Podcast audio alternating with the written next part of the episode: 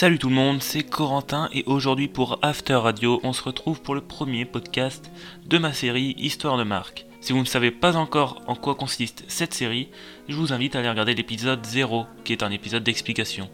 Aujourd'hui, on va parler de la boisson la plus connue sur la planète avec plus d'un milliard et demi de boissons vendues chaque jour. C'est évidemment le Coca-Cola. Mais commençons par casser deux idées reçues concernant la boisson. Coca n'a pas inventé le Père Noël, et le rouge présent sur le costume du vieux personnage n'est pas dû à la couleur rougeâtre de la boisson. Ceci étant dit, on commence. John Pemberton étudiait la botanique pour devenir pharmacien. Né dans l'état de la Géorgie aux États-Unis en 1831, il combat durant la guerre de sécession qui faisait rage pour abolir l'esclavage dans les États du Nord et les lier avec ceux du Sud. Lors de la bataille de Columbus en avril 1865, Pemberton reçoit un coup de sabre dans la poitrine. La blessure est importante et pour soulager la douleur, les médecins lui prescrivent de la morphine, qui est surtout et avant tout une drogue. Il y devient extrêmement accro et cherche un remède pour lui permettre de combattre son addiction. Il utilise ses connaissances en pharmacie et en 1885, il crée une boisson à base de vin français et de feuilles de coca péruvien. Mais ces dernières sont issues d'une plante dont le principal actif est la cocaïne.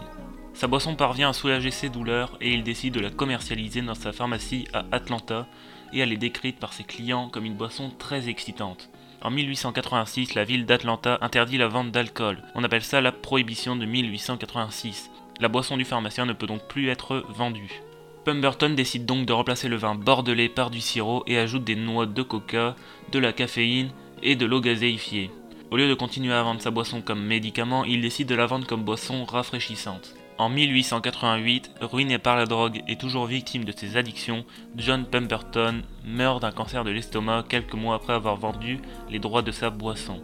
Celle-ci, qui est maintenant baptisée Coca-Cola, obtient un succès fulgurant, mais elle contient toujours de la cocaïne, drogue légale aux États-Unis jusqu'en 1914. Un verre en contiendrait environ 9 mg. Rapidement, l'opinion publique force les nouveaux propriétaires à remplacer la drogue par des feuilles décocaïnisées. Pour finir cet épisode, je vous rappelle qu'en France, le Coca-Cola a été dégusté pour la première fois sur la terrasse du Café de l'Europe près de la gare Saint-Lazare à Paris en 1933 donc longtemps après les Américains, et il a été dégusté dans une des mythiques bouteilles de verre créées en 1915 en Amérique. Merci d'avoir écouté ce premier épisode de la série Histoire de marque. J'espère que ça vous aura plu, n'hésitez pas à liker et à vous abonner. N'oubliez pas aussi de suivre sur Instagram After Radio et on se retrouve très vite pour le second épisode qui portera sur la célèbre marque américaine Apple.